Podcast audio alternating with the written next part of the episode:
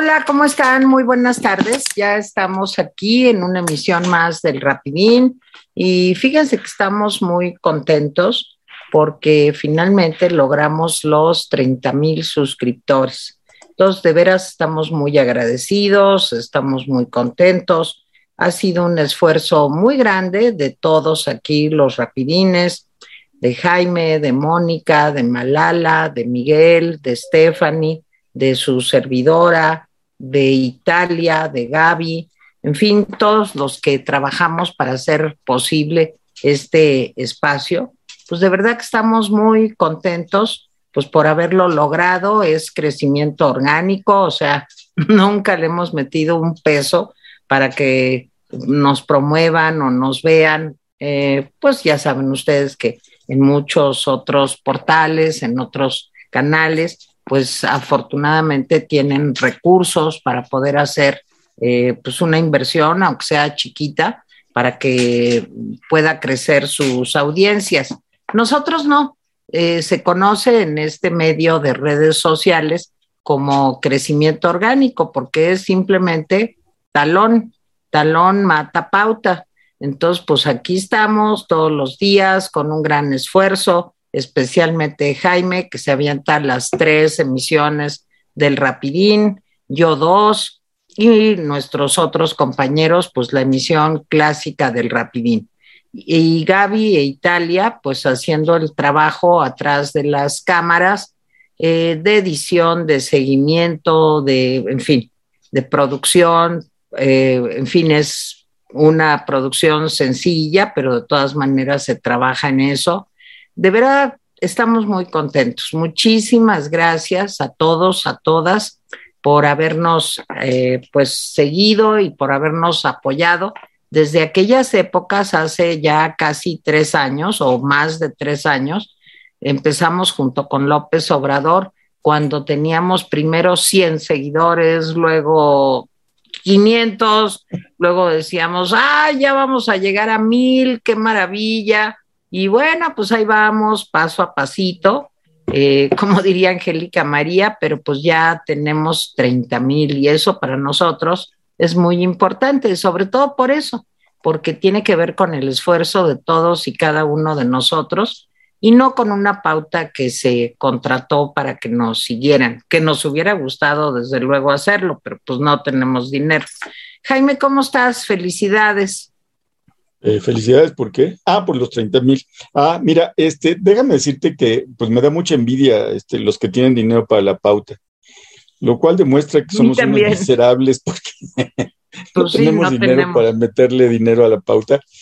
Pero en fin, mira, con varias cosas que te comento, parece que hubo una confusión y no va a estar con nosotros Malala, creo que por culpa mía, pero ya lo sabré. Este, les comento varias cosas. Miren, murió la poeta Dolores Castro. Déjenme decirles que era una voz gigante. Bueno, es una voz gigante porque su poesía ahí queda. Yo he estado subiendo pues varios extractos de sus poemas en Facebook y Twitter. Eh, a mí creo que era tal vez de las mejores poetas eh, que teníamos en México. Eh, a mí me gusta mucho la poesía. A veces es muy difícil hacer buena poesía, me queda claro, pero esta mujer era gigante.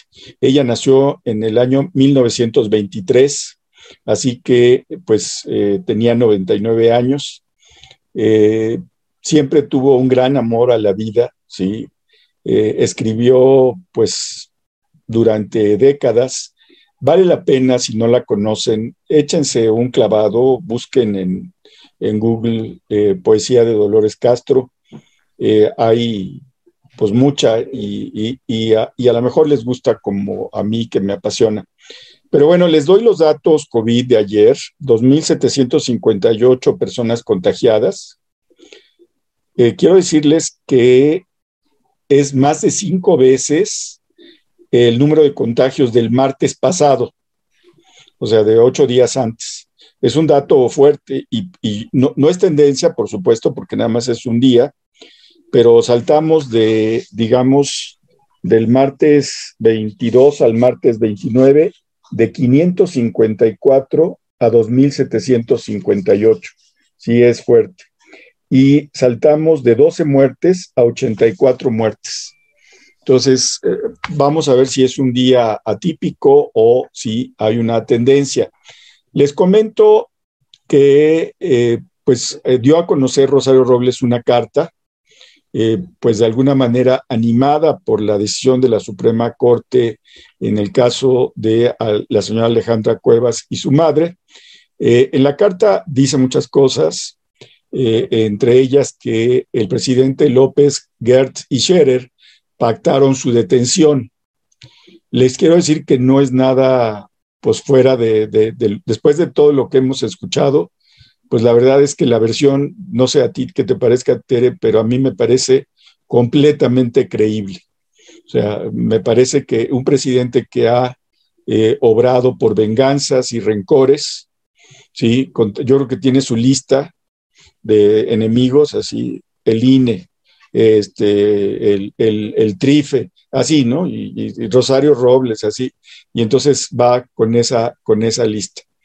Y les comento, ya antes de darle la palabra a Tere, que eh, desde 2017 a la fecha, es un dato que ya habíamos dicho, pero lo repetimos ahora, desde el 2017 a la fecha, las remesas que han llegado al país, procedentes sobre todo de Estados Unidos, han superado la inversión física del sector público federal. Es decir, recibimos más dinero por las remesas que la inversión del sector público. Y el año pasado, pues fue un récord, porque recibió México 51.586 millones de dólares, o sea, más de un billón de pesos, lo que fue un 51% más que lo invertido por el sector público. Digo, nomás para que tengan una idea de que el, en el año 2021, pues todo este anuncio de que la inversión pública, etcétera, se quedó corta. Por eso el presidente les da las gracias porque le han salvado gran parte del pellejo a su gobierno.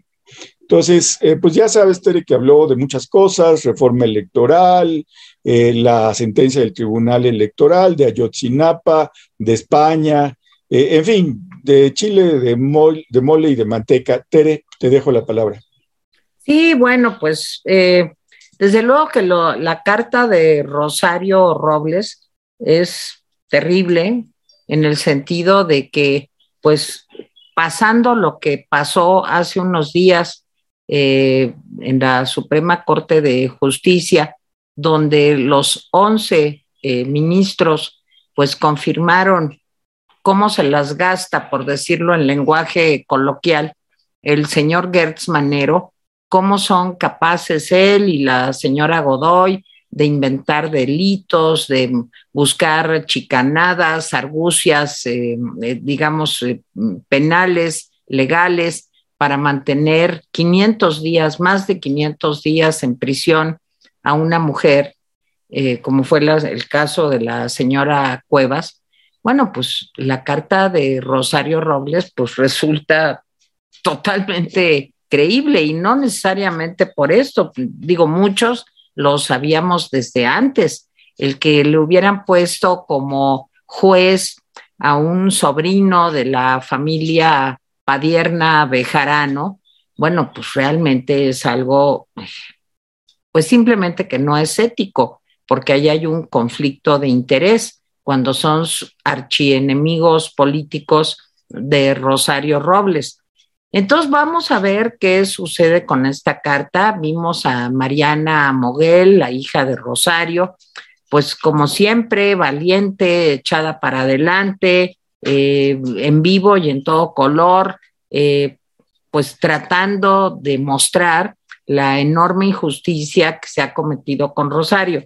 Y para que no empiecen a decir que no, que la estafa maestra, que ta, ta, ta, hay en, una parte de la carta de Rosario este, eh, una cita de algo que dijo Gertz Manero en el año 2020, donde dijo, este, la vamos a tener eh, reclusa hasta que se decida a cooperar.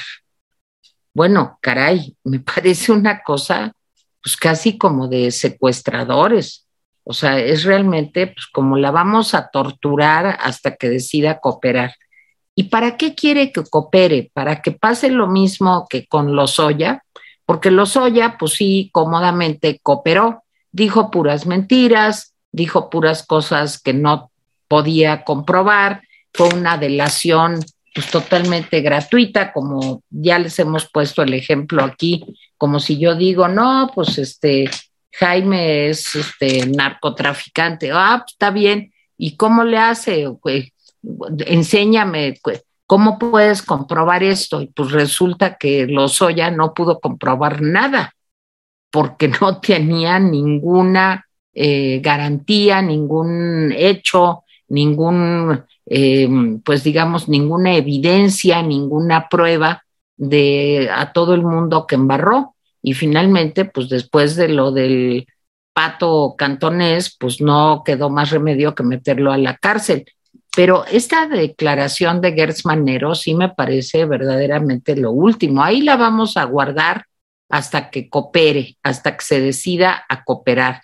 Pues es como de una prisión, no sé, este, me acuerdo del Expreso Oriente o de alguna película de estas terribles de cárceles oscuras, tipo Nicaragua, me imagino, donde meten a la gente y no las vuelves a ver y no tienen derechos humanos ni nada que se les respete hasta que cooperen. O sea, ese es el fiscal que tenemos en nuestro país, es algo lamentable.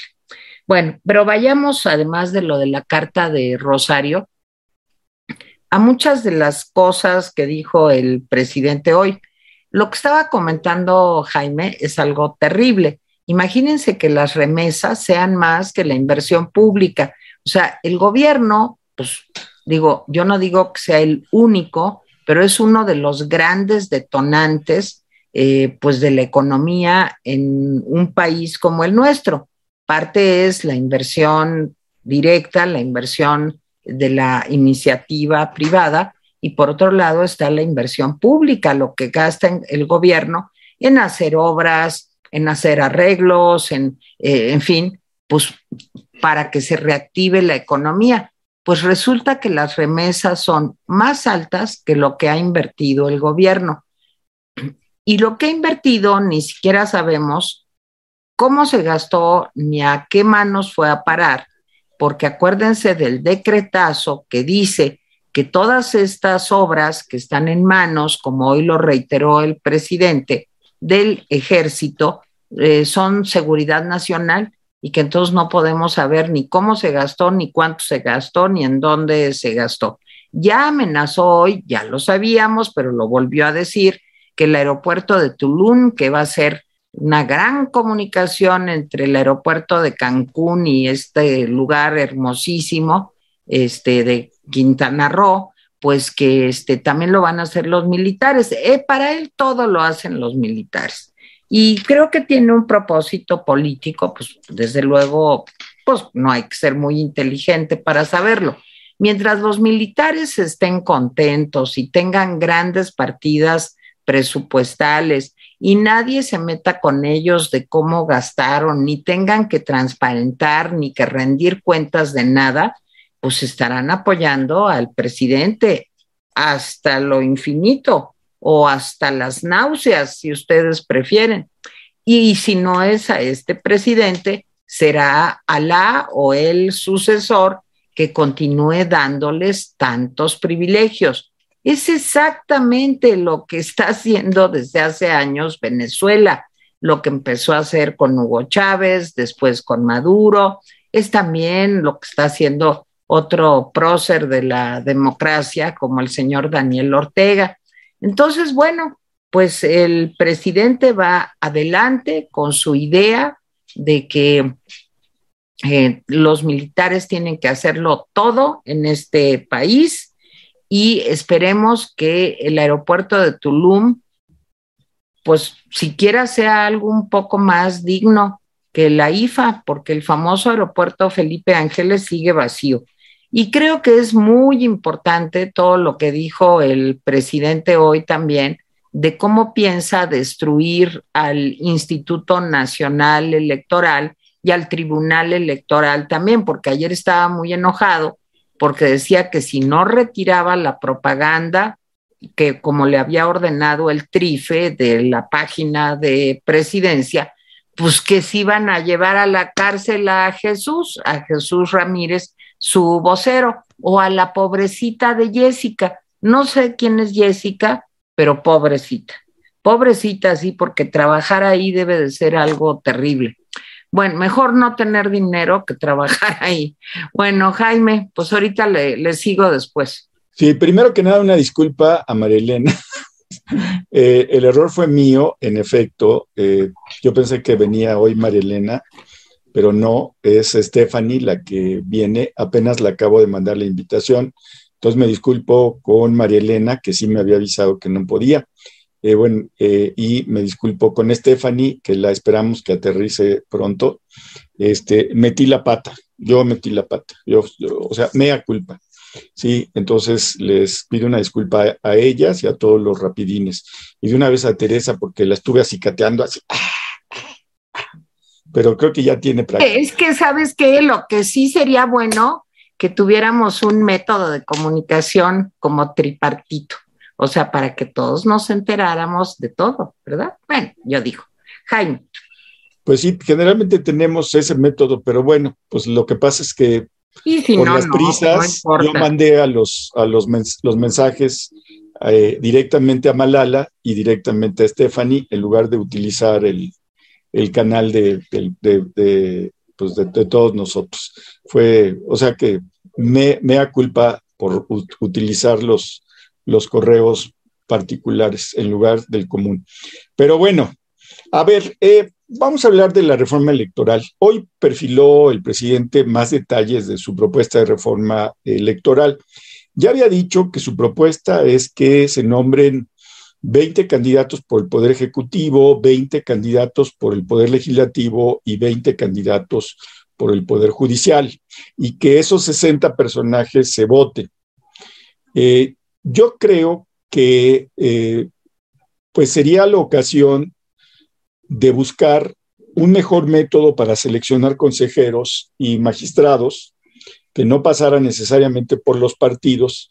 No el método del presidente, pero sí abrir una discusión. Teresa apuntaba y te, apuntaba bien, que a lo mejor el, el sentido debería ser hacer una reforma electoral con más calma, pero no para que entrara inmediatamente, porque si entra inmediatamente, pues eh, eh, Morena va a buscar beneficiarse, sino que entrara, digamos, después de 2024, que entrara en vigor. Pero hoy el presidente abundó y dice el presidente que eh, agregó tres propuestas sobre todo. La primera, reducir el presupuesto del INE de 20 mil millones a 10 mil millones. Primera propuesta. Segunda propuesta, quitar eh, plurinominales, no, no totalmente, dice el presidente, sino reducir el número de plurinominales, eh, tanto en el Senado como en la Cámara de Diputados. Y tercera propuesta, quitar los órganos estatales, que dice el presidente que duplican, si dejar nada más un órgano federal. así dijo el presidente. Yo les quiero decir una cosa, eh, con esta propuesta y con la anterior, el presidente lo que está demostrando es su profundo desconocimiento, su profundo desconocimiento de las leyes electorales. Porque, miren, primero, reducir a la mitad el presupuesto por reducirlo, pues eh, eh, no, no, se vale, porque es un cálculo, como diríamos, eh, a, ojo de buen cubero. Yo no sé si se pueda reducir el presupuesto del INE de 20 mil a 10 mil y el presidente tampoco.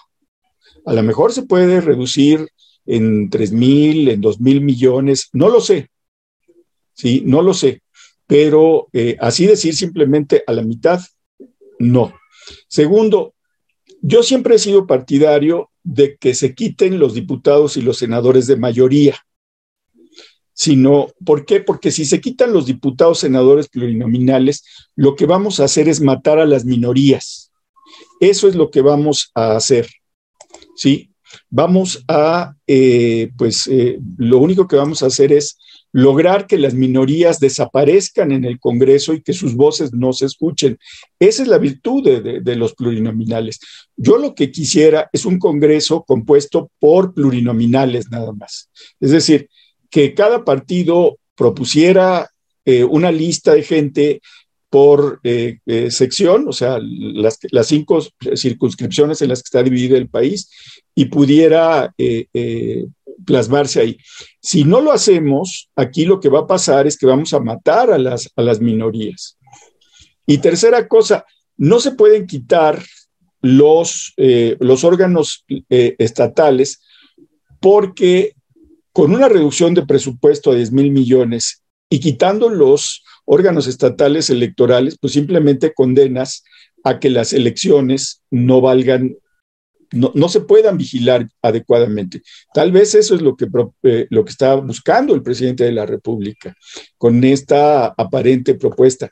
Pero yo, más que nada, lo que les digo es, yo creo que esta propuesta es una cortina de humo. Y le doy la bienvenida a Stephanie, que acaba de llegar. Le pido una disculpa a ella, como se la pedí a, Malala, como se la pediré a Malala, y a Teresa, que está muy enojada conmigo porque... No, yo no estoy enojada. Dice que tenemos comunicaciones secretas, Malala y yo, Stephanie y yo. Y no quería decírselo porque así es, tenemos comunicaciones secretas, Malala y yo. oye, nomás faltaba, claro que no. Lo único que estoy diciendo es que cuando sean cosas del programa, pues sí, pero tiene razón Stephanie, ella lo dijo bien, creo que hubo una confusión porque yo puse sí, nos organizamos y bueno, pues a la mera hora, quién sabe qué pasó. Pero bueno, así es la cosa post-COVID, entonces, este, no nos hagamos caso. Ah, ustedes no saben, pero ya me zarandeó mucho Teresa afuera sí, del aire. ya saben. este, le doy la bienvenida a Stephanie. Jaime Guerrero Zarandeado te saluda, Estefan. Hola Jaime, hola Tere. Yo solamente quiero decir que así pasa cuando sucede. Sí, estamos como Rusia y Ucrania. No, espero que no, espero que no. Exacto, que tú me dijiste, no, que yo te dije, no, que quién. Finalmente, ese es el, el digamos, la, eh, no sé cómo se dice ahorita. Uñas pintadas de Ucrania. Todas soy Ucrania, azul y amarillo. No te habías dado cuenta, soy Ucrania. Está genial. No, lo que digo es que la índole de los seres humanos es peleonera. Eso sin duda. Y ahí está, desde los australopitecos hasta, hasta Zelensky y Putin, pasando por Jaime, Estefan y Tere. Y Biden, no, se te olvide que va a dar sus incendiarios a Polonia y luego él se regresa ya todo calmado, ¿no? Sí, claro. Pues y se va a vacunar además. Sí. A ver, Stephanie, bueno, pues estamos hablando de la sentencia, bueno, de la, de la propuesta de, de reforma electoral del presidente que está completando y que yo digo que es una cortina de humo, no sé cómo la veas. Yo no sé qué tan bueno sea, que todos podamos elegir a los consejeros del INE. Creo que es una institución pues muy particular, que se necesita gente muy especializada y creo que no todos sabemos escoger ese tipo de personas. Yo por lo pronto, si me hubieran dado la oportunidad de hacerlo cuando empecé a votar, pues la verdad es que no hubiera tenido ni idea. Creo que sí se debe de mantener como hasta ahorita se ha hecho, y creo que además esto sería para poder manipularlo y para hacerlo como tipo un referéndum, ¿no? Donde, bueno, ya está todo tan amañado que se va a obtener el resultado que él quiere. Y creo que estos consejeros deben de ser apolíticos y tienen que ser imparciales. Tere. Sí, perdón, estaba yo aquí en otro asunto, pero este, pues Jaime, síguele tú y ahorita, ahorita voy. Perdón, perdón, perdón. Sí, miren, a ver, eh, repito un poco, yo, yo creo que el método actual de escoger a los consejeros le va a dar el control del INE al presidente hacia el final de su mandato, porque en 2023 eh, se van eh, Ciro Murayama y se va Lorenzo Córdoba, y el presidente ya propuso cuatro, o sea, con dos más en 2023, no me acuerdo si alguien se va eh, este año, creo que sí, eh, con dos más ya serían seis de once. Entonces, perdón, perdón que te interrumpa, soy interruptora, ya saben ustedes, pero creo que este año se van eh, Lorenzo Córdoba y Ciro Murayama. No, el 2023, Sí, ah, ok. Bueno, de todas maneras lo checamos.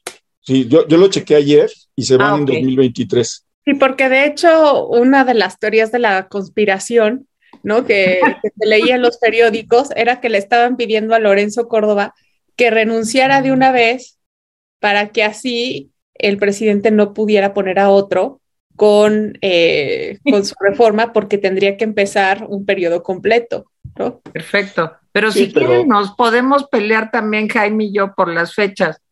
O sea... Bueno, lo que pasa es que entró en 2014 Ciro y, Lorenzo por nueve años y terminan esos nueve años en 2013. Eh, no, no, 2023. Entonces, este, de todas maneras, todavía va a ser presidente. Y en el mecanismo actual, pues él manda las propuestas y el Congreso las va a avalar. Y adivinen quién las va a avalar, pues Morena. O sea, Morena va, va a avalar porque tiene las mayorías, entonces no hay manera. Yo creo que el, ahí Morena no va a ceder, no va a ceder en los nombramientos, va a tener el control. Por eso yo digo, si quieren hacer una reforma, no esta cosa de, de 20, 20, 20, sino una reforma que saque a los partidos de la decisión de quiénes son los consejeros, yo no lo vería mal. Es decir, que se hicieran perfiles muy claros. A ver, queremos este, que los que sepan de, elecciones sean este, los candidatos. Queremos que los que sepan de eh, leyes electorales sean los magistrados. Entonces, sacar a los, a los partidos, porque en las condiciones actuales, Morena tiene hegemonía, o sea, va, a imponer a quienes van a estar. Por eso creo que el guiño de, hacer una reforma electoral, pues sería la oportunidad como de buscar un mecanismo en donde no sean las fracciones parlamentarias mayoritarias las que, eh, pues las que decidan. Cuando el PRI decidió quiénes eran los consejeros allá en, los años noventas, que salió gente como Jaime Cárdenas José Woldenberg, entre otros, pues el PRI estaba tan seguro de su poderío que no tuvo empacho en escoger gente que al final, y negoció con el PAN y con el PRD, y entonces salió, salieron de varias, pues digamos, diversos los consejeros. Pero esa generosidad no la tiene Morena ahora. ¿eh? Por eso yo digo, habría que buscar un mecanismo diferente al, que, al actual y diferente al que el, presidente propone. Pero bueno, pues ahí está. Este, no sé si quieras decir algo. Bueno, si, quieren, este, ya, ya recuperé tantito la razón. La razón. Sí, poco, ¿verdad? Pero bueno, más o menos. Sí sale el 2023, es que dijiste 13. Sí, y después me corregí, dije 2023. Bueno, es nuestro día. los recuerdos del porvenir, no se Exacto. Así se pone la cosa los 20, no, los 30 de marzo, ya es 30 de marzo y con la calor y el carbohidrato ya ven que la, gente se pone muy loca. Por eso ya no, ya no hay que darle al presidente, ponerle aire acondicionado y que ya no coma ayudas porque es harto carbohidrato. No, mira, a mí todo lo que propuso ayer el señor, pues me parece una cosa muy loca. Imagínense, 20 el Poder Judicial, 20 el Legislativo y 20 el Ejecutivo mita y mita para que sean 30 hombres y 30 mujeres. Ajá. Y van a votar por ellos independientemente de lo calificados que estén para realizar el trabajo. A mí eso me parece algo muy preocupante, porque actualmente cuando existe un postulante para ser eh, consejero del INE, pues lo entrevistan gentes que conocen el tema, que conocen cuáles son las aptitudes, eh, la capacidad que tiene que tener una persona para ocupar un cargo así.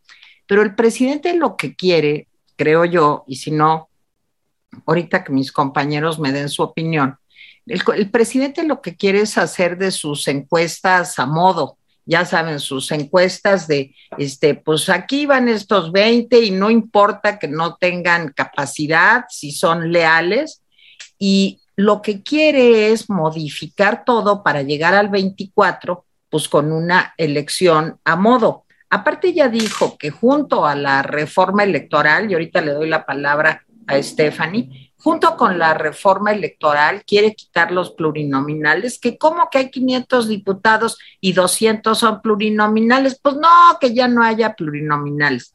Y al INE, sin hacer cuentas ni nada, pues que le va a dar la mitad, que porque pues para qué quieren tanto dinero. Y a los partidos también menos dinero, porque pues para qué quieren tanto dinero. Claro, que no fuera él el que estuviera ahorita en la oposición, porque entonces el discurso sería completamente distinto. Y los soples, o como se llamen estos institutos electorales de cada estado, pues que también que desaparezcan para que todo esté descentralizado. Y si ya el éxtasis eh, orgásmico del presidente, yo creo que podría ser que todo estuviera concentrado en él, que él fuera el consejero presidente del INE, que pusiera 30 hombres y 30 mujeres a modo, que como candidatos que a él le parezcan bien, y luego pues que aventarse una consulta de estas patito, gancito, que le encantan, y pues ya todos felices y él hace lo que le da la gana. Tengo más que decir, pero le doy la palabra a Stephanie. Stephanie. Estos puntos suspensivos parecen como una historia de terror. No es de terror. Lo que acabas de describir, tienes, creo que tienes toda la razón. Yo creo que esto es parte de una promesa de campaña cumplida. Él dijo que cuando él llegara al poder se iban a ir al diablo las instituciones y es lo que está intentando realizar en este momento. A ver, ¿para qué quiere que se pierda ese control sobre el INE? ¿Para qué quiere que tenga menos dinero? ¿Para qué quiere que tengan menos dinero también los otros partidos políticos? Pues para que la oposición no tenga fuerza y no solo la oposición de los partidos, cualquier persona que se quiera oponer a sus mandatos, pues no va a tener la fuerza para hacerlo. Eso es lo que está haciendo, está debilitando las instituciones, está concentrando el poder y esto es muchísimo peor de la manera en cómo lo tenía el PRI. Creo que lo del PRI hicieran muchísimos abusos, pero en este momento estamos en un régimen que hace temblar nuestros cimientos democráticos. Y eso es meramente alarmante. Acuérdense que ya hasta The Economist nos bajó la calificación del país. Ya no somos una democracia con problemas, somos un régimen híbrido. Y eso dice mucho de lo que está ocurriendo. Aquí tal vez hay gente que no lo quiere creer, pero creo que desde afuera se está viendo muy claro lo que está ocurriendo también hay que ver que el día de hoy en la mañanera, él empezó a relacionar ya las elecciones con ideología, aunque sea de una manera local. Obviamente la delegación Benito Juárez ha estado pues gobernada por el PAN desde hace mucho tiempo y como no le ha podido ganar su partido, ahí dijo que viven más conservadores que en otros lados donde supuestamente hay más dinero como las lomas. Entonces, creo que está dividiendo todo el país en blanco y en negro.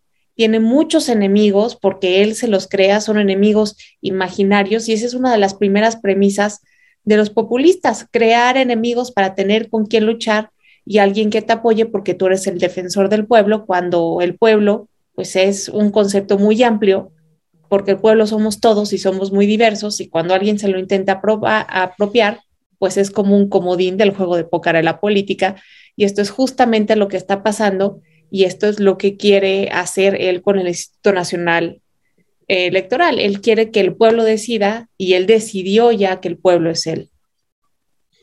Bien. A ver, tres cosas ya para eh, eh, terminar. Vamos al calendario. La idea es que el 10 eh, se hace la elección de revocación. El 11, él presenta su propuesta de reforma electoral ya, lo avisó hoy, y el 12 da su informe. Entonces, eh, así está la, idea del presidente, es decir, así va a celebrar la Semana Santa, ¿sí? O sea, revocación, reforma electoral y eh, eh, este informe. Déjenme decirles que ya para el 12, lo más probable es que ya se haya votado la reforma eléctrica. Es decir, ya, empezó la discusión en comisiones, se va a terminar la, discusión en comisiones, se va a llevar a los plenos, tanto al, pleno de la Cámara de Diputados como la de senadores. todo indica que el presidente va a perder la, votación si no modifica eh, partes sustantivas de su reforma eléctrica. Eh, los partidos de oposición van a votar en bloque contra él y ya los culpará él y utilizará esta idea para hacer proselitismo rumbo a las elecciones de este año, del próximo y de 2024. O sea, el presidente en este momento, y quisiera que tuviéramos claro, está buscando culpables, culpables de su ineficacia y de sus errores. Y me parece que perder la reforma eléctrica le va a permitir encontrar los primeros culpables. Ya no solamente el pasado es el culpable, sino hoy esos legisladores y esos partidos que se opusieron a la reforma eléctrica, en caso de que pierda, sí, eh, son los que nos están impidiendo completar la transformación. Es, ese, ese va a ser el mensaje de pasar las cosas así como, como estoy relatando. Entonces, por eso creo que la reforma electoral, esta que está hablando, tiene mucho de cortina de humo. Porque si pierde la reforma eléctrica, pues va a perder más la reforma electoral porque hay menos simpatía de los partidos opositores sobre, esa, sobre estas ideas. Entonces, me parece que lo que nos está haciendo es así, eh, eh frente de los ojos, la reforma electoral, un poco para que no veamos eh, pues declaraciones como la que hicieron varios empresarios en donde dicen, oigan, pues está muy feo el asunto porque la inversión privada en este país está estancada desde 2019 y no va a despegar en todo lo que resta del sexenio. Eh, ahí está el artículo de Ursúa que me recomendaron leer y, sí, ya lo busqué, lo leí. Y en efecto, lo que dice Ursúa es que la, inversión privada está en el suelo. Por eso decía yo lo de las remesas. Sí, las remesas significan más recursos que la inversión pública federal. Entonces, esos son datos. Entonces, tampoco nos clavemos tanto en la reforma electoral porque yo creo, insisto, que es una propuesta para cortina de humo ya se perderá o se modificará en el camino. Y termino con el tema de España. Pues estuvo este reportero que eh, lo he visto yo en Televisa, lo vi en Televisa muchos años, no recuerdo ahora su nombre, pero es un, es un reportero español, por supuesto. No, no eh, es Peláez, Jaime. Es Peláez. Eh, este, entonces estuvo ahí y Peláez le dijo una cosa que nunca creí que Peláez le podría decir. Yo simpatizo mucho con usted, Plop, Dije, ¿cómo? Yo pensé que no tenía simpatizantes fuera del gobierno, pero pues ahí está, dicho por Peláez. No, y le dijo que era muy doloroso, pues no le gustaba que España estuviera muy frecuentemente en, las, en boca de las mañaneras y que el tratamiento a España pues no era eh, pues muy respetuoso. Él dice que hay más de 6.000 empresas españolas en México, lo cual es cierto, y él dijo, pues yo me siento tan español como tan madrileño, eh, este, como, como mexicano, dijo. Eh, entonces, pues yo vine a trabajar a México y muchas empresas vinieron a trabajar a México con toda seriedad.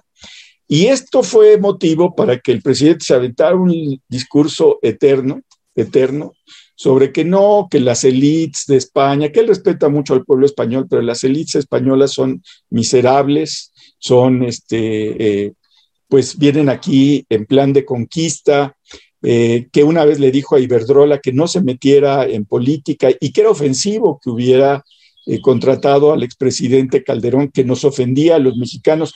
Yo quiero decir que yo no me sentí ofendido, O sea, yo por lo menos no me ofenden que, que la gente encuentre empleo legal, no me ofende absolutamente. Entonces, que, pensaban que era tierra de conquista.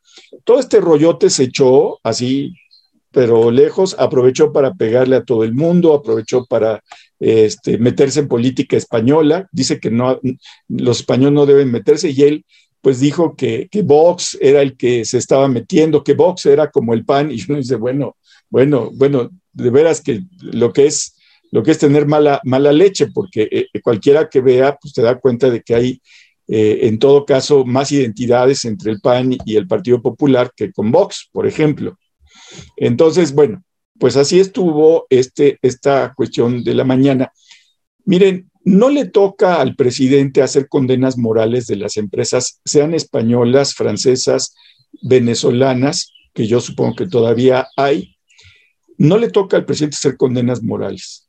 Si hay empresas españolas, norteamericanas, chinas o de donde sea que violaron las leyes, pues que se les castigue, así de simple, porque toda esta condena moral no sirve para nada, nada más para que ocupe un espacio en las mañaneras para hacer demagogia en lugar de explicar qué está pasando.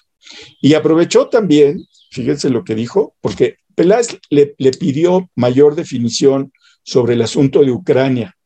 Eh, no sé, ahorita eh, eh, seguramente va, Stephanie va a, hablar sobre eso.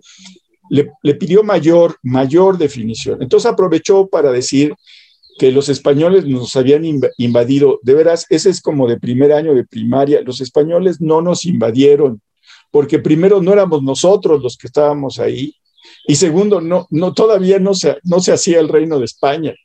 Entonces, ya, que nos invadieron a nosotros, ¿no? En fin, y que luego los franceses y que luego los norteamericanos, que por eso él estaba en contra, en contra de la invasión de Rusia a Ucrania. Pero eso sí, cuando habló del señor presidente Putin, pues que le tiene mucho respeto al señor presidente Putin, al señor presidente de China, al señor presidente de Venezuela. hombre, es maravillosa su colección. Y también al señor presidente de Biden. Últimamente Biden ha estado como loco. Y dice que felicitó que por fin Venezuela y Estados Unidos están limando asperezas y que la empresa Chevron va a extraer un millón de barriles de petróleo en Venezuela, pues les voy a decir, ahorita Maduro debe estar ahogado en champán, ¿sí? Ahogado y Guaidó pues debe, debe estar en, en alguna taberna de mala muerte tomándose una chelita o a lo mejor un tequila, porque Guaidó dejó de existir así de simple. Y no gracias a Maduro, gracias a Joseph Biden, presidente de los Estados Unidos, que es capaz de todo con tal de amenazar y pelearse con el señor Putin, ¿sí? Incluso eh, a costillas de los ucranianos. Stephanie. Bien decía mi abuelo que poderoso caballero es don dinero. El dinero cambió las cosas. Miren, con esta crisis, en este conflicto en Ucrania, esta crisis de los energéticos, los precios del petróleo estaban disparados. Entonces, a todos nos empezó a salir más caro la gasolina, los europeos la electricidad, y obviamente esto no se traduce bien para los votantes. Entonces, ¿qué fue hacer Joseph Biden a Venezuela? Pues a decirle, por favor, a Maduro que aumentara su producción para que así pudiera tapar el hueco que iba a dejar el petróleo de Rusia. Entonces, obviamente, lo que movió ahí es un interés económico y podemos decir que Estados Unidos le deja de comprar petróleo a un dictador para ir a comprárselo a otro. Eso es lo que no me suena bastante congruente. Yo creo que AMLO hasta se rió de esto la mañanera de hoy, porque dijo, primero lo odiaba, ya después le va a buscar ahí por negocios y a mí me da mucho gusto que se arreglen los conflictos, lo dijo en tono burlón, como exponiendo lo que estaba pasando, ¿no? Creo que esto nos habla de una nueva alineación que viene en el continente, porque si se dan cuenta, cuando estalla el conflicto de Ucrania, pues todos los europeos se alinearon porque tienen el peligro en la puerta de su casa. Y aquí en América, pues no todos los países opinaron iguales, hubo muchas diferencias y es porque el este conflicto pues no nos pegue igual que a los europeos. Ahora, esto ya se veía venir porque si se acuerdan en la Asamblea General Extraordinaria de la ONU, en donde se condenan las acciones de Rusia, casualmente los países de América Latina alineados con Rusia no llegaron. ¿Dónde quedó pues, ese espíritu de revolución, de guerra? ¿no? Venezuela no llegó a la sesión y ya después fue cuando viene este acercamiento con Venezuela. Pero lo que nos habla esta acción del presidente es que no quiere meterse con nadie para que nadie se meta con él, que ha sido la base de la doctrina Estrada. Vamos a dejar al mundo en paz para que aquí no vengan a decir nada de lo que hacemos, que tampoco está muy bien. Entonces, quedó claro y creo que pues son momentos históricos donde esto así va a quedar a la historia y así va a pasar a la historia el presidente. Pero bien que se mete, Stephanie. O sea, dice que no, que no se mete en lo que no le conviene, pero bien que se mete. Ahora, lo de Biden es algo, a mí me indigna esta reunión que hubo entre la gente de Biden y eh, la gente de Maduro en Caracas para ponerse de acuerdo para comprarle petróleo, bueno, es como, híjole, no hay principios, no hay de veras una vocación demócrata en nadie, no hay valores de defender la democracia, sino les da igual uno u otro, el que nos convenga más ahorita. A mí me pareció, y lo dijimos en su momento, desde que se dio la reunión, pues algo lamentable. O sea, Biden sí se me cayó, pero muchísimo. O sea, es verdaderamente algo eh, increíble. Nunca pensé ver eso. Y bueno, eh, hablando de Venezuela, yo... Sí, este, a mí la primera cosa que me indignó de Biden fue cuando la gente en Afganistán se está muriendo de hambre y tiene todos los activos congelados. Y eso sí, a sus víctimas de 9-11 sí les da la mitad de ese dinero y los afganos muriéndose de hambre. Eso a mí me indignó. Sí, yo creo, y, y también Kamala Harris, también su papel este, en fin, tú le entiendes más a esos temas, pero también me parece que ella ha pues deslucido. Se, se, esperaba mucho más de ella y de él. Y bueno, pues los dos han sido una cosa lamentable. Pero bueno, hablando de Venezuela, yo no puedo dejar de mencionar que se instaló en Venezuela, instaló Nicolás Maduro, el Congreso Venezolano de Mujeres 2022 y ahí el señor Nicolás Maduro, así se los voy a decir tal y como lo dijo, la mujer tiene la tarea de parir. Esta es eh, parte del discurso del señor Maduro en el Congreso Venezolano de Mujeres. Bueno, este, pues tal para cual, por eso son amigos también el presidente López Obrador y Maduro. Eh, dice que Maduro que él le va a dar esta importancia y va a trabajar con el movimiento feminista de Venezuela. Fueron casi dos mil mujeres de todo el país a esta cosa, pero dijo que la mujer eh, no existiría la sociedad sin ella porque tiene que parir, porque además tiene tareas como gestar, o sea, y parir. Te tienes que embarazar y, y parir. Y, este, y bueno, esa es la visión progresista, comprometida con las mujeres que tiene Nicolás Maduro y que comparte con, pues, con el señor López Obrador. Digo, pues, digo, hay que decirlo sencillamente, tal para cual. Y otra cosa que quiero mencionar, y ya con esto acabo, se me hizo una súper puntada de Xochitl Galvez llevar el Lego de la Casa Gris de Houston. Se me hizo maravilloso. Claro, el presidente pues le dio el ataque y dijo, ay, ternuritas. Este, me pareció realmente muy divertido lo que hizo Xochitl. Y bueno, fíjense que yo creo que podría ser un gran negocio. ¿Quién no? Yo sí compraría y la armaría la casita de Houston, pues para ver de qué tamaño se ve una alberca de 23 metros. Yo creo que nunca he visto esa dimensión, digamos, en un hotel, pues yo creo que no, yo creo que son más chiquitas hasta donde yo, o a lo mejor he llegado a hoteles muy corrientes, pero yo nunca he visto una alberca pues que tenga esa longitud. Pero bueno, yo creo que sí le hizo mella al presidente la puntada de Xochitl, que a mí se me hizo maravillosa. Y este, pues ya aquí la dejo, Jaime. Sí, yo, yo fíjate que tengo una lectura distinta de ese tipo de cosas. El tribunal obligó, el tribunal electoral obligó al presidente a publicar en sus redes sociales eh, su sentencia con relación a su informe del primero de diciembre pasado. Y el presidente, en lugar de, verse afectado, eh, pues se refirió a la, sentencia del tribunal con mucha sorna. Y en este caso, eh, de la Casa Gris y el Lego también se refirió con mucha sorna. Yo no sé si en privado se enojó, pero en público le sacó provecho. En público salió ganando porque estos golpes no le afectan realmente al presidente, no, no le afecta. Por eso yo creo que eh, una cosa que le afectaría, por ejemplo, es declarar inválida el, ejercicio de revocación, porque tiene todos los elementos el INE y todos los elementos el tribunal para declarar que no va a ser el ejercicio. ¿Por qué? Porque cualquier cosa que ahí pase es inválido. Eso es lo que, lo que yo creo.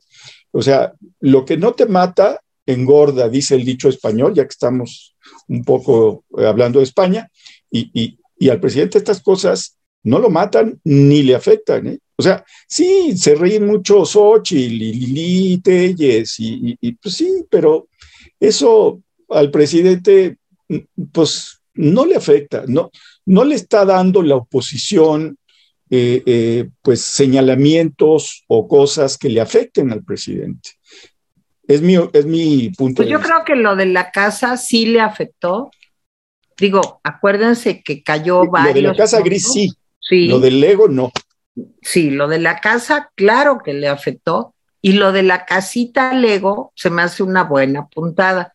Y si no, no hubiera dicho su palabrita que le encanta para burlarse de ternuritas, ternuritas. Cuando dice eso, yo creo es que le caló. Pero bueno, son interpretaciones. Pues sí. Yo estoy, yo estoy, de acuerdo y aparte hasta se puso a leer tweets en la mañana respecto a lo de la casa. Y es que la justicia es un juego, no ha pasado nada, ya van dos meses. Sí, claro, ni va a pasar ya. O sea, el presidente ya dijo que ya, ya ese expediente está cerrado. Que pues tiene 40 años. Oye, ya no pasó. Y porque tenga 40 años ya no tiene que explicar que está casado y tiene 40 años. La, y que ley obliga... que lo rentó la esposa por 100 mil pesos mensuales. Ajá. La, ley obliga a los funcionarios públicos de cualquier nivel a eh, pues transparentar sus, sus, recursos y los de sus hijos menores. Pero ojo, también en algunos casos exige la ley de funcionarios públicos que hagas claro la situación de eh, pues personas ligadas, hermanos, padres, eh, hijos, aunque sean mayores de edad. Entonces, pues sí deberíamos estar exigiendo que se haga una investigación completa de ese asunto en lugar de presentar casitas Lego, pero pues cada quien. Y es que pues, lo más preocupante, esto parece que ya se está haciendo escuela, porque ayer en Guatemala se le descubrieron tres departamentos de lujo a los hijos del presidente Alejandro Yamatei. Entonces es como la misma historia que se replica, se comparte una frontera de impunidad y como aquí no pasa nada, pues lo hacen bien tranquilo y allá tampoco. Y así parece que los políticos tienen las uñas muy largas y que realmente no les importa que haya un abismo de distancia entre cómo ellos viven y cómo viven los gobernados, porque no entienden al pueblo que tanto dicen defender. O, lo que está haciendo Bukele en, El Salvador, Estefan. Sí, tiene una guerra abierta, derechos humanos tirados a la basura contra las pandillas, y ve, parece que la mayor parte de la gente lo apoya. Bueno, y otra cosa, lo del señor presidente del Perú, se me hace que ya lo van a sacar, ¿no? No sé, yo creo que ya va para afuera, ¿no, Estefan? Pues intentaron hacer otra revocación de, mandato, pero falló en el Congreso, pero, o sea, no lleva, lleva bien poquito en el poder y llevan como tres intentos. Creo que eh, también ojo, hay que ver lo que está pasando en Perú, porque si se puede quitar y poner a un presidente tan fácil, pues vamos a llegar como ellos a tener una estabilidad política del terror que han tenido, ¿qué? ¿Cuántos? Cinco o seis presidentes de los últimos años. Entonces, en cinco años. Así no vamos a llegar a nada. O sea, tampoco nos queremos ver así. Sí, sí, sí. En fin, leo comentarios si no tienen otra casa que mencionar. No, diga usted. Esencias de Mujer dice, Felipe Calderón después de robarse la elección declaró la guerra al crimen organizado y se desató la violencia. Todo esto se pudo haber evitado. Está citando Esencias al presidente. Ah, pues y saludo a Esencias que pues ya avisó que está eh, eh, pues opinando desde, desde un lugar de la mancha y resulta que su cama es el lugar de la mancha, así se llama su cama porque está todavía enfermo. Esencias, te mandamos saludos. Qué bueno que estás aquí desde donde estés. Te mandamos un gran abrazo. Bueno, dice Ross López, dice, yo propongo que quiten el dinero de los partidos a todos. Entonces, Ross, los que está, lo que estás proponiendo es que haya un tirano, ¿no? Sí. Sí. Que haya financiamiento privado y que respondan esos intereses. Sí, un tirano narco, digamos. Miren, sin sistema de partidos no hay democracia. Yo sé que les chocan los partidos, pero, en fin, los partidos son la cuna de la democracia hay que mejorarlos, tiene que entrar mejor eh, gente a trabajar para hacer política, tiene que haber un, un concepto, digamos, elevado de lo que es hacer política, pero este, sin partidos, lo único que hay, como decía Jaime y Stephanie, son dictaduras. No hay partidos en Cuba, ¿eh? No hay partidos prácticamente. El Partido Comunista. No hay partido en Corea del Norte, ahí ya acabaron y le quitaron todo y todo. Y vean nomás cómo están, ¿no? Liliana B. dice, el gobernador de Coahuila y el presidente municipal de Piedras Negras tramitaron la vacuna a menores de 12 años y son miles de niños que están siendo vacunados en toda la frontera. Es cierto, Liliana. Y en, Nuevo León también hicieron algo, algo parecido. Y, e insisto, ya en Estados Unidos se, aprobó una dosis adicional para los mayores de 50 años. La cuarta. La cuarta. pero no la cuarta transformación, sino la cuarta vacuna. Juan Manuel Peña Moreno, esos que dicen que la famosa guerra de Calderón pudo haberse evitado, yo les digo, ustedes no estaban en Apatzingán, Michoacán, cuando eso hablan sin conocimiento de causa. La famosa guerra de Calderón pudo haberse evitado, pues yo creo que sí, que sí se pudo haber evitado. Este, Luis Montaño, saludos desde Alabama, siempre presente, pero por motivos de trabajo los veo diario en repetición. Por la madrugada, gracias por su trabajo, saludos y siempre para adelante. Gracias, Luis. Luis nos dona. Gracias, Luis. Lidia Salgado, no han dado solución a las masacres de este sexenio, mucho menos a lo que pasó en 2014. Saludos, rapidines. Se le está complicando el asunto de Ayotzinapa al presidente duro, ¿eh? Duro. y le preguntaron de Cienfuegos también hoy. Y, no contestó. Eh, cuidado, cuidadito. y le preguntaron del secretario actual de Marina, que era el, el, pues el jefe de Marina en Acapulco, y pues nomás se le hizo bolas el engrudo. Sí. Oye, yo antes de irnos le quiero hacer una pregunta a Estefan. Eh, bueno, Ricardo, todavía tengo algunos. Ricardo 8108, disculpen, pero ¿a poco sabiendo López Obrador que va a controlar la línea al final de su mandato, estaría intentando hacerle una reforma? López Obrador no tiene los números. Pues sí tiene los números, Ricardo. ¿Por qué está haciendo la reforma? Porque quiere acabar con el INE como lo conocemos, no solamente con Lorenzo y Ciro, sino quiere cambiar completamente, quiere quitarle dinero al INE para poderlo dar eh, como aportaciones a clientelas políticas. Flora Guadalupe Chavarría Solís, sueño con una oposición fuerte que se unan sin egoísmos para darnos al pueblo una real posibilidad de cambio, gente que de verdad trabajen para el bien común y no solo para asegurarse en lo personal. Rebeca Ruiz Soule, rapidín es una pregunta, ¿por qué la ocurrencia de quitar de inmediato el horario de verano tuvo tres años y de la noche a la mañana es de urgencia nacional? Porque el presidente quiere un cambio de mentalidades, un cambio. A él no le importa que la bolsa en Nueva York esté en, a otra hora y que por lo tanto las transacciones entre países sean más fáciles con un horario de verano. Él lo que quiere es una transformación. He pensado, si no se le va a ocurrir, pues que el sol salga por otro lado que no haya ni oriente ni poniente, sino que ahora pues el sol salga por el norte y se ponga por el sur o alguna cosa así que realmente estremezca a las multitudes. Sé que Jaime no está de acuerdo, pero a mí me parece una vacilada, por no decirlo en mejores términos. No, hay mucha gente a la que no le gusta el horario de verano y el horario de invierno. A mí me tiene sin cuidado, ¿eh? Yo me adapto muy rápido pero hay gente que no se adapta, que tarda muchos días en adaptarse. Yo no sé si conozcan a alguien, yo conozco a varias personas que dicen que no se adaptan rápido. Ay, por una hora, bueno, por favor. Bueno, pues será una hora.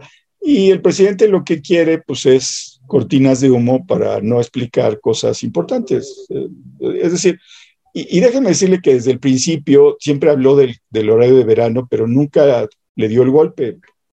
Verónica Orozco dice, hola a todos los rapidines, como no tiene dinero necesita obtenerlo como sea, debilitar al INE, violar la constitución, este, odia al INE y que marque sus errores. Alex Baez lo que desea, ya saben quién, es acabar haciendo prácticamente todo tipo de instituciones una especie de concurso de mi simpatía, muy independiente de la capacidad y aptitud en sus puestos. Sí, hoy como que dio a entender que estar en el INE pues era una cosa muy sencilla, ¿eh? Dijo, no, hombre, pues, o sea, como diciendo, cualquiera puede, ya saben que el presidente piensa que sacar petróleo nada más es ponerse a excavar. Entonces, pues ahí el presidente cree eso. Andrés Rangel, yo creo que la reforma eléctrica deberían votarla a favor porque está mintiendo con la verdad. Pues yo creo que no. Maximiliano Ibar nos dona, gracias Maximiliano. Esencias de mujer, Vox de España es la extrema derecha, es como el PAN, asegura López, la y hay una rata, Obrador, entre risas. Eloisa Jacob, ¿qué saben de los cubanos que están en Los Pinos? Pues la primera noticia, Eloisa. Sí, hubo unos, hubo unos eh, médicos que les dieron este, la posibilidad de quedarse a dormir en Los Pinos, ¿se acuerdan? Cuando estuvo la primera ola del COVID pero yo no sé si permanecen ahí. Lo que sé es que la señora de las ayudas sí la invitaron a que fuera el fin de semana a Los Pinos a hacer tlayudas. sí, claro. Está bien. Eh, Mr. Berumen dice, después de ver todo el desastre que trae el loco López, ¿se podría hacer un juicio político con él por traición y crímenes al terminar su mandato? Pues lo veo muy difícil sí debería haber un juicio político, pero lo veo realmente muy complicado. Sí, hay varias cosas que, que fueron ilegales, ¿eh?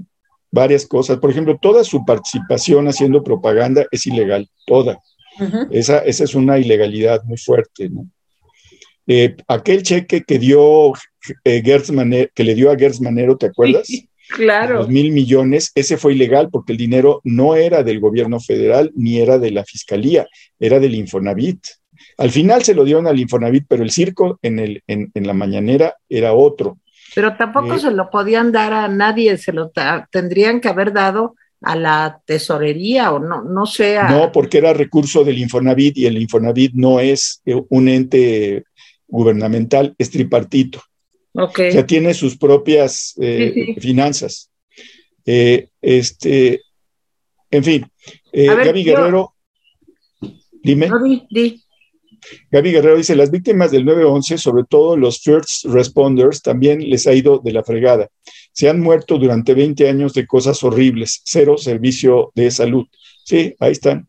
Y, y pues horrible, de problemas pulmonares, de cánceres, ha sido terrible y los sistemas de salud norteamericanos han sido verdaderamente miserables.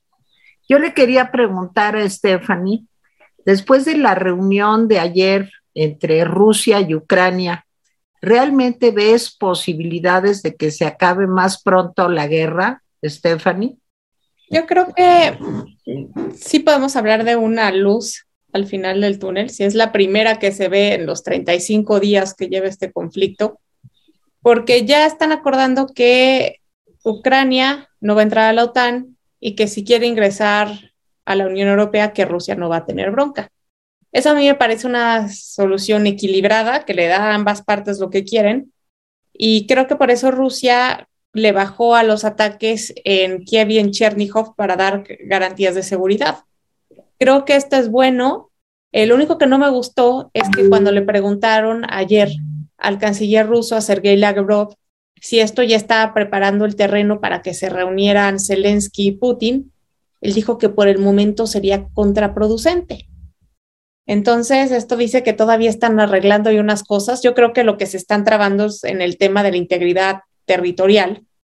Y ayer, eh, en medios rusos, eh, se filtraron documentos en donde dice que una posible solución está en que le pongan pausa a estos problemas territoriales por 15 años, en lo que lo arreglan, pero el chiste es que ya se pare el fuego. A mí me parece pues un poco raro esto de los 15 años, y más cuando Putin ya logró consolidar el puente terrestre que quería hacia Crimea y prácticamente dominar el este de Ucrania, que también lo que están diciendo es que Ucrania puede quedar dividida, así como las dos Coreas. Entonces, creo que sí ya podemos hablar del principio del fin, pero no creo que vaya a acabar mañana. Yo creo que si bien nos va, estaríamos viendo algo en mayo. Sí. Ok. Sí, sí. En fin, Flora Guadalupe Chavarría Solís dice que alguien me explique, ¿de verdad creen que el Partido Demócrata en Estados Unidos son demócratas? ¿Que Putin es el malo de la película en el asunto de Ucrania? Siento que este asunto tiene mucho más de fondo.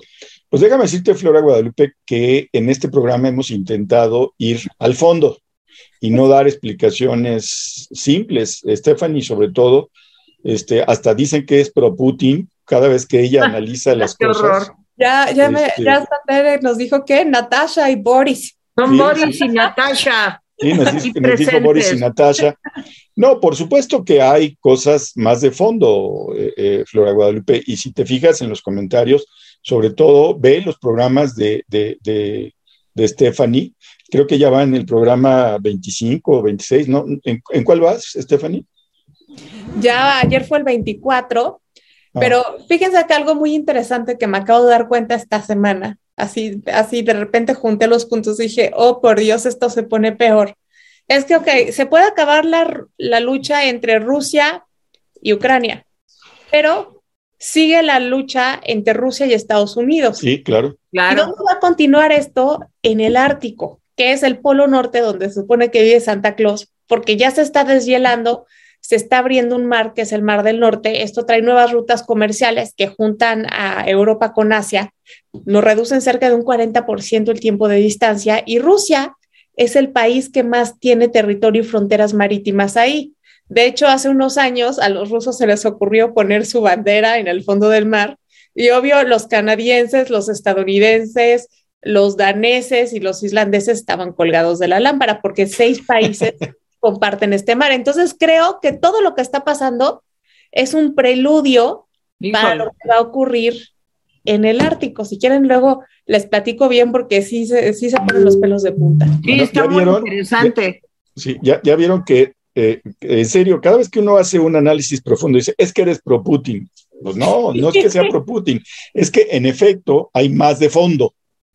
Sí, hay más de fondo de esto. Ricardo Aguilar dice, yo me pregunto por qué Obrador para ganancia de pescadores no da la orden de producir más petróleo y lo compre a Estados Unidos a nosotros en lugar de Venezuela.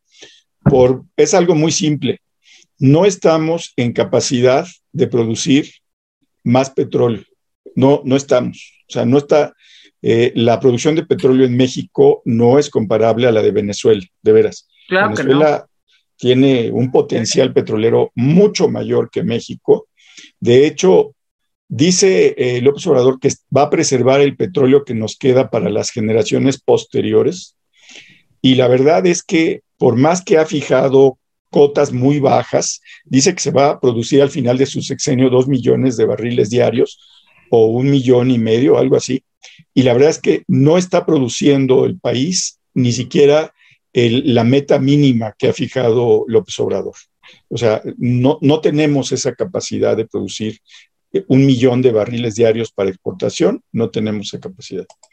Eh, Elsa González, buenas tardes, saludos a todos, soy fan de su programa, puedes contarme por favor las mañanitas, porque hoy cumplo 71 años, soy Elsa de San de la Paz, Qué Guanajuato, muchas gracias. Felicidades, ahí va. A ver, pues órale, cántale, cántale hoy que cumples un año más de estar contenta con tus papás, apaga las velas que tiene el pastel. Pupú, pupú, pupú, pupú, Bueno, Luis Roberto Sagún Ortiz, estamos en tiempos de... Ya, ya, ya, basta, basta. Es demasiada felicidad para Jaime. Sí, demasiada. Luis Roberto Sagún, es, si, si, a eso le llamamos felicidad, pero bueno. Este, Luis Roberto Sagún Ortiz, estamos en tiempo. A mí me vas a tener que cantar otra canción el día de mi cumpleaños, Tere. Así que bueno, la voy a ir ensayando. Sí. Oye, no, espérate, espérate, espérate. A mí me debes las del mío y ya casi se acaba mi mes. Ándale. Estefan. ¿Qué día fue? El primero y estamos a 30. Celebré todo el mes. Voy a rematar. Oye, ¿y no te festejamos? No me debes mis mañanitas. Qué barbaridad. Bueno, pues cántaselas. El martes. No, pero te voy a cantar otra canción distinta. Te voy a cantar Amapola. Ay, no, no, no. Bellísima amapola. No, me sé lo que sigue, pero ta, ta, ta, ta.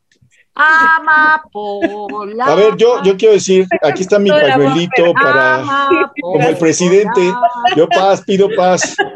Stephanie, ¿qué clase de, locura alientas a Teresa si ya de por sí ya sabes que la encarreran, cualquier cosa? Yo disfruto mucho irla a cantar, le estoy proponiendo grabar un disco. Con eso salimos de pobres, Jaime. Con esto sí vamos a salir de pobres. Vamos a salir, pero del país.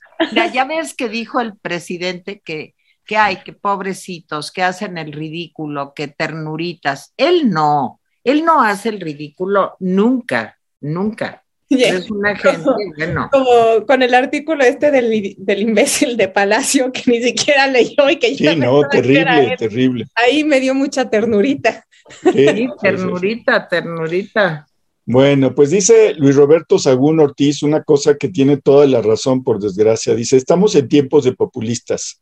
Tendremos que aguantar hasta que colapsen por sus consecuencias. Puede que lleve décadas. Oigan lo que dice Luis Roberto. De acuerdo. Décadas. O sea, tiene razón, Luis Roberto. Décadas. Bueno, lo bueno es que ya a mí ya no me queda tanto. Entonces, yo me despediré antes. No, Tere, no. Sí, claro, oye, décadas, no, no, no, ya no, ya no. Oye, y espérense, las cosas se pueden complicar más, porque ahorita los europeos están muy monos con los refugiados ucranianos, pero a ver qué pasa si este conflicto sigue y se quedan mucho tiempo, y si fallan todas las políticas de recepción, de asimilación, si la economía no va bien, pues pueden regresar ahí también los populistas, pero de derecha. Y esto se va a poner bien feo. Bueno, ahorita en Tijuana se calcula que hay 800 ucranianos ya, que ya llegaron y están viviendo en Tijuana. Bueno, dice el profe pedagogo, dice, eso que presentó Xochitl realmente en qué beneficia a México. Realmente lo que queremos los mexicanos son propuestas que ayuden a México a salir adelante. ¿Dónde están los diputados y senadores opositores? Pues, profe pedagogo, yo estoy completamente de acuerdo. No, yo no. Somos unos amargados. Eso y, más. Sí, la verdad es que eh, sí, es lo que yo digo, o sea, le dan armas al, al, presidente. Bueno, Marcela P., ¿qué tan mala idea sería que le den dinero y en especie, o sea, tantos spots de televisión por día, por radio impresos, parejos para todos, y entonces no los inflan? ¿O es muy soñado mi plan? Pues mira, la ley dice que la mitad del el tiempo en televisión y en dinero se reparte equitativamente y la otra mitad se reparte de acuerdo a la votación que, se tiene. Ese fue, ese es el acuerdo pues de la primera generación de eh, pues legisladores allá en los noventas que fijaron los, los montos. Ese es el acuerdo, así está el, acuerdo. Eh, se ha discutido mucho en cambiarlo. Yo creo que, por ejemplo, un referéndum no debía ser como se hacen los referéndums. Debería haber gente que habla a favor, gente que habla en contra, que hubiera programas especiales, que hubiera tiempos equitativos y que entonces la gente tuviera la opinión. Ir a una revocación sin, pues nada más con la voz de los que están a favor de que se quede López y con violaciones a la ley muy serias, pues es un ejercicio inútil, Marcela, tienes razón.